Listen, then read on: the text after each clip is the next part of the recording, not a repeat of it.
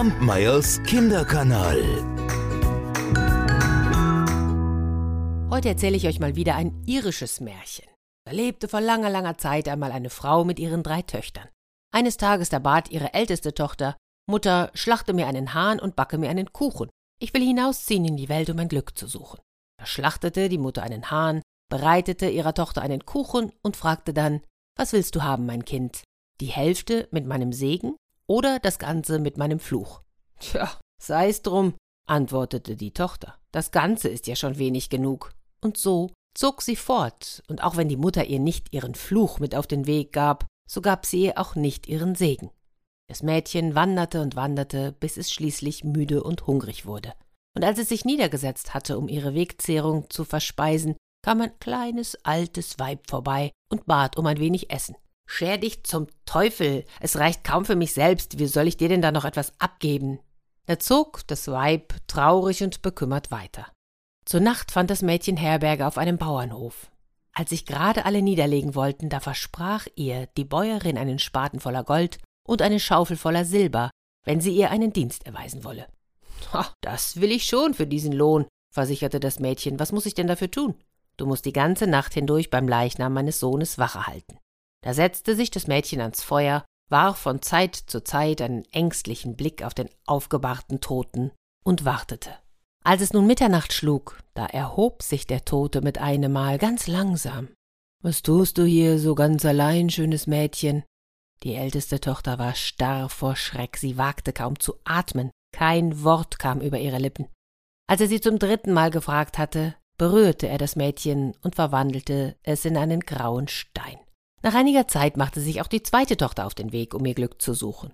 Sie achtete den Segen der Mutter so gering wie ihre Schwester, und so, ihr werdet es euch denken, geschah ihr das Gleiche.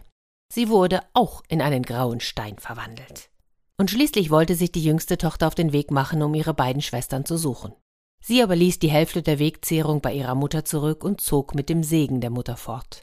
Und als sie dem alten Weiblein begegnete, teilte sie ihr Mahl mit ihr. Diese versprach beim Abschied dem Mädchen beizustehen, wann immer diese auch in Not geriet. Die jüngste fand, genau wie ihre Schwestern, Herberge auf demselben Bauernhof, und sie versprach der Bäuerin Wache bei dem Toten zu halten. So setzte sie sich also abends mit Hund und Katze ans Feuer, briet die Äpfel und knackte die Nüsse, die ihr die Bäuerin gegeben hatte. Und als sie den Leichnam ansah, da bedauerte sie es sehr, dass der Aufgebahrte ein Toter war, denn er war ein schöner und stattlicher junger Mann gewesen. Wieder erhob sich der Tote um Mitternacht. Was tust du hier so ganz alleine, schönes Mädchen? Da antwortete sie, so ganz alleine bin ich nicht. Bei mir ist Fips der Hund und Puss die Katz. An Äpfeln und Nüssen ist mir nicht gebricht. So ganz alleine bin ich nicht. Hoho, sprach da der Tote. Du hast wirklich Mut, schönes Mädchen. Aber hast du auch so viel Mut, mir jetzt zu folgen? Denn wisse, ich muss den schwankenden Sumpf und den flammenden Wald durchqueren die Höhle des Schreckens durcheilen, auf den gläsernen Berg erklimmen, und zuletzt werde ich von seinem Gipfel hinunterspringen ins tote Meer. Ohne zu zögern, sagte sie, ich will dir folgen, denn ich habe versprochen, heute Nacht bei dir zu wachen. Er wollte sie daran hindern, aber so stark er auch war, sie war doch noch ein kleines bisschen stärker als er. Und so folgte sie ihm bis zu den grünen Feenhügeln. Dort sprach er, Öffnet euch, ihr grünen Hügel, und lasst das Licht hindurch. Und sogleich öffneten sich die Hügel, und die beiden wanderten hindurch, bis sie an den Rand des schwankenden Sumpfes kamen. Leichtfüßig, als wäre es gar nichts, schritt er über den Sumpf hinweg. Sie aber zögerte, und während sie noch darüber nachdachte, wie auch sie hinüberkommen sollte, da erschien das alte Weiblein, mit dem sie ihr Mahl geteilt hatte. Dieses berührte ihre Füße mit ihrem Stock, und nun gelangte das Mädchen leicht über den schwankenden Sumpf. Am Ende des Sumpfes begann jedoch der flammende Wald. Als das Mädchen dort stand und wieder zögerte, kam abermals das alte Weib, legte dem Mädchen einen dichten, feuchten Mantel um, und nun durcheilte das Mädchen die Flammen, ohne sich auch nur ein einziges Haar zu versengen. Vor der Höhle des Schreckens verstopfte ihr die Alte die Ohren mit Wachs, und so durchschritt sie hinter den Toten die Höhle, ohne das schaurige Schreien und Stöhnen dort zu hören. Und als sie hinaustraten, da erhob sich vor ihnen der Glasberg. Der war so scharf. Doch wieder berührte die Alte die Füße des Mädchens mit ihrem Stock, und so gelang es ihr, den Gipfel des Glasberges zu erklimmen. Eine Meile unter ihnen lag nun das tote Meer. Geh nach Hause zu meiner Mutter, sprach der Tote, berichte ihr, wie weit du mir gefolgt bist, und nun lebe wohl, schönes Mädchen. Mit diesen Worten sprang er kopfüber ins Meer, und ohne einen Augenblick auch nur darüber nachzudenken, folgte ihm das Mädchen. Sie wurden von einem mächtigen Strudel umschlungen und hinabgezogen, immer weiter und weiter bis auf den Grund des Meeres. Dort lagen sie beide auf einer schönen Wiese, und das Meer, es wölbte sich wie ein grüner Himmel über ihnen.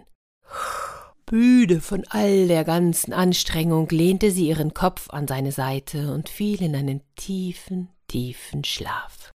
Und als sie wieder zu sich kam, da lag sie daheim in ihrem Bett, und der junge Mann und seine Mutter saßen an ihrer Seite und wachten bei ihr.